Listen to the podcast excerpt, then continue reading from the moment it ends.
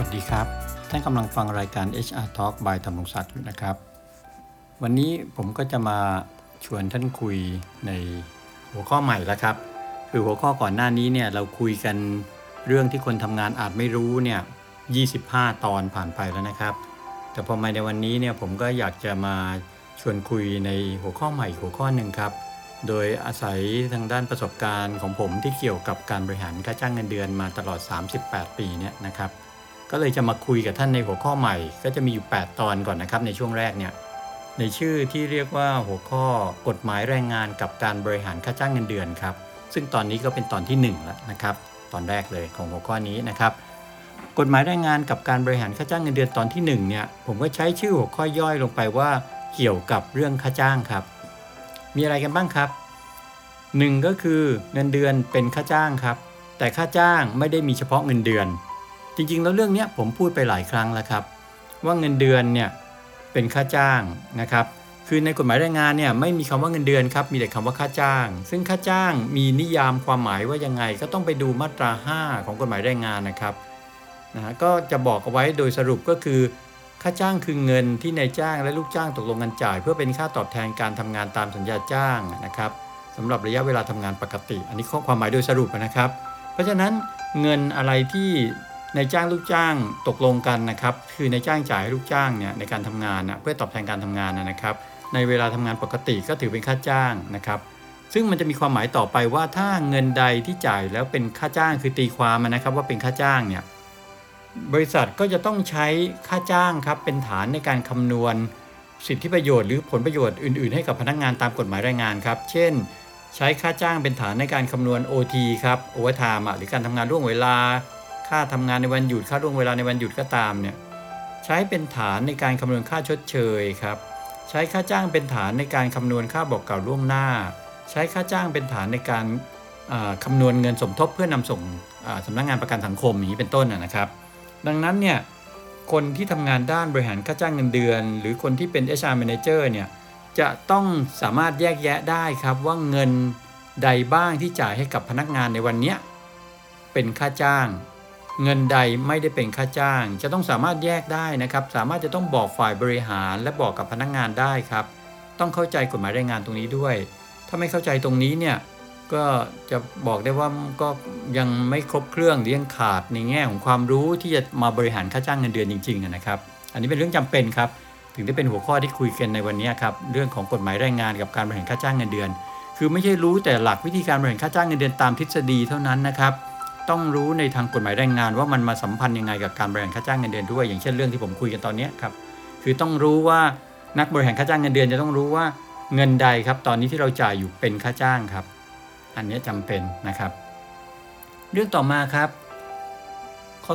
3 OT หรือ Overtime เนะครับไม่ถือว่าเป็นค่าจ้าง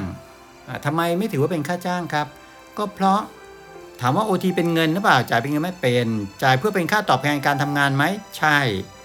จ่ายเป็นค่าตอบแทนการทำงาน เพราะฉันทำงานล่วงเวลาให้เธอ เธอก็จ่ายค่าตอบแทนให้ฉันไงแต่ทำไมไม่เป็นค่าจ้าง เพราะมันจ่ายนอกเวลาทำงานปกติไงครับถ้าเป็นเงินเดือนเนี่ยมันเป็นเงินที่จ่ายเป็นค่าตอบแทนการทำงาน แล้วจ่ายในเวลาทำงานปกติ อันนี้เป็นค่าจ้าง แต่ OT เนี่ยมันจ่ายนอกเวลาทำงานปกติ ก็เลยไม่ถือเป็นค่าจ้างไงครับเลยทำให้ OT เนี่ยกลายเป็นเครื่องมือยอดนิยมของหลายบริษัทที่เอามากระตุ้นหรือจูงใจให้พนักงาน มีรายได้เพิ่มขึ้น จากการทำงานล่วงเวลาหรือทำ OT เนี่ยแต่ก็อยากจะฝากเป็นข้อคิดนะครับว่าบริษัทที่ใช้ OT เป็นเครื่องกระตุ้นให้พนักงานทำงานแบบนี้เนี่ยเพื่อให้มีรายได้เพิ่มขึ้นเนี่ยอย่าลืมมองอีกมุมหนึ่งด้วยนะครับ คือทุกอย่างในโลกเนี้ยมันเป็นดาบสองคมเสมอครับมีทั้งคุณและโทษอะด้านหนึ่งอาจจะดูเหมือนดีว่าพนักงานมีเงินเพิ่มขึ้น พนักงานอาจจะรู้สึกดีก็ได้ว่ามีรายได้เพิ่มขึ้น แต่ถ้ามันไม่ได้มีความจำเป็นในการทำงานล่วงเวลาจริง ๆ และไปกระตุ้นกันแบบนี้เนี่ยไม่ได้เกิดผลเสียตามมาคือระยะยาวอะครับ คนที่ทำงานชั่วโมงทำงานมันมากเกินปกติอะวันหนึ่งกฎหมายแรงงานให้ทำได้ 8 ชั่วโมงเนี่ยนะชั่วโมงทำงานนะครับ ไม่รวมเวลาพักเนี่ยวันละ 8 ชั่วโมงเนี่ยแล้วยังทำงานล่วงเวลาเกินเวลาไปทุกวันทุกวันเนี่ยระยะยาวสุขภาพ ความเป็นอยู่ของพนักงานคนนั้นๆเนี่ยผมว่ามันจะเสื่อมโทรมลงนะครับ ร่างกายเองก็เสื่อมโทรมลงครับ อาจจะเกิดปัญหาทางบ้านทางครอบครัว ไม่มีเวลาให้ครอบครัว ลูกอาจจะไปติดเคียมติดยา อาจจะมีปัญหากับคู่ครองอะไรก็ตามเนี่ยเสร็จแล้วปัญหาเหล่านี้มันก็จะวนกลับมาเป็นปัญหาในที่ทำงานอีก ตรงนั้นเนี่ยต้องคิดให้ดีๆนะครับว่าเหมาะไหมนี่ยังไม่รวมเรื่องของการให้พนักงานทำงานล่วงเวลาโดยไม่จำเป็น และทำให้บริษัทต้องมาสิ้นเปลืองค่าใช้จ่ายต่างๆ ไม่ว่าจะเป็นค่าน้ำประปาค่าไฟฟ้า ค่าแอร์หรืออื่นๆนะครับ อันนี้ต้องคิดด้วยว่ามันเหมาะสมแล้วหรือไม่นะครับ ที่จะใช้ OT มามากระตุ้นพนักงานแบบนี้นะครับ ก็ฝากไว้เป็นข้อคิด อีกเรื่องหนึ่งก็คือสวัสดิการไม่ถือเป็นค่าจ้างนะครับ เช่น สวัสดิการเรื่องค่ารักษาพยาบาล กรณีสมมุติบริษัทออกค่ารักษาพยาบาลให้ตามที่พนักงานจ่ายจริงอะเช่น พนักงานไม่สบายอะเป็นหวัดไปหาหมอ เป็นคนไข้นอกอะฮะ OPD สมมติมีค่าใช้จ่าย 1,000 บาท พนักงานก็จ่ายไปแล้วก็เอาเงินเอาเอาใบเสร็จนะครับ มาเบิกค่ารักษา 1,000 บาท จากบริษัทบริษัทก็จ่าย 1,000 บาทกลับมาให้พนักงาน อันเนี้ยถือว่าเป็นสวัสดิการตามระเบียบสวัสดิการที่มีอยู่นะครับ เรื่องค่ารักษาพยาบาล 1,000 บาทนี้ไม่ถือว่าเป็นค่าจ้างครับนะฮะจะได้เข้าใจว่าสวัสดิการที่เป็นสวัสดิการจริง ๆ มีวิธีปฏิบัติที่เป็นสวัสดิการจริงๆนะฮะย้ำว่าสวัสดิการจริงๆนะฮะขีดเส้นใต้ไม่ถือเป็นค่าจ้างครับ และข้อ 4 ก็คือบริษัทจะลดค่าจ้างลงไม่ได้ครับ ถ้าพนักงงานไม่ยินยอม อันนี้เป็นหลักเลยครับ คือ ต้องทำสัญญายินยอมครับในอยู่ในช่วงวิกฤตปัญหาเศรษฐกิจอยู่ตอนนี้เนี่ย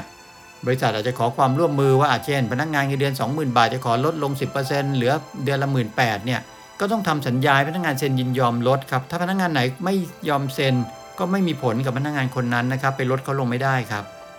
แต่ถ้าเขาเซ็นก็แปลว่าเขาก็ยินยอมลดลงอะนะครับ ก็ต้องระบุว่าจะลดลงเมื่อไหร่ถึงเมื่อไหร่หรือจะลดตลอดไปอะไรอย่างเงี้ย แต่การลดค่าจ้างหรือลดเงินเดือนลงเนี่ยจะต้องไม่ต่ำกว่าค่าจ้างขั้นต่ำนะครับ อันนี้ฝากไว้คิดด้วยต่ำกว่าค่าจ้างขั้นต่ำแม้พนักงานยินยอมก็ไม่ได้ครับ ผิดกฎหมายแรงงานนะครับงั้นอันนี้ก็เป็นเรื่องปฐมบทก่อนละกันครับ ในเรื่องของกฎหมายแรงงานกับการบริหารค่าจ้างเงินเดือนตอนที่ 1 เกี่ยวกับค่าจ้างนะครับ ก็หวังว่าคนที่เป็น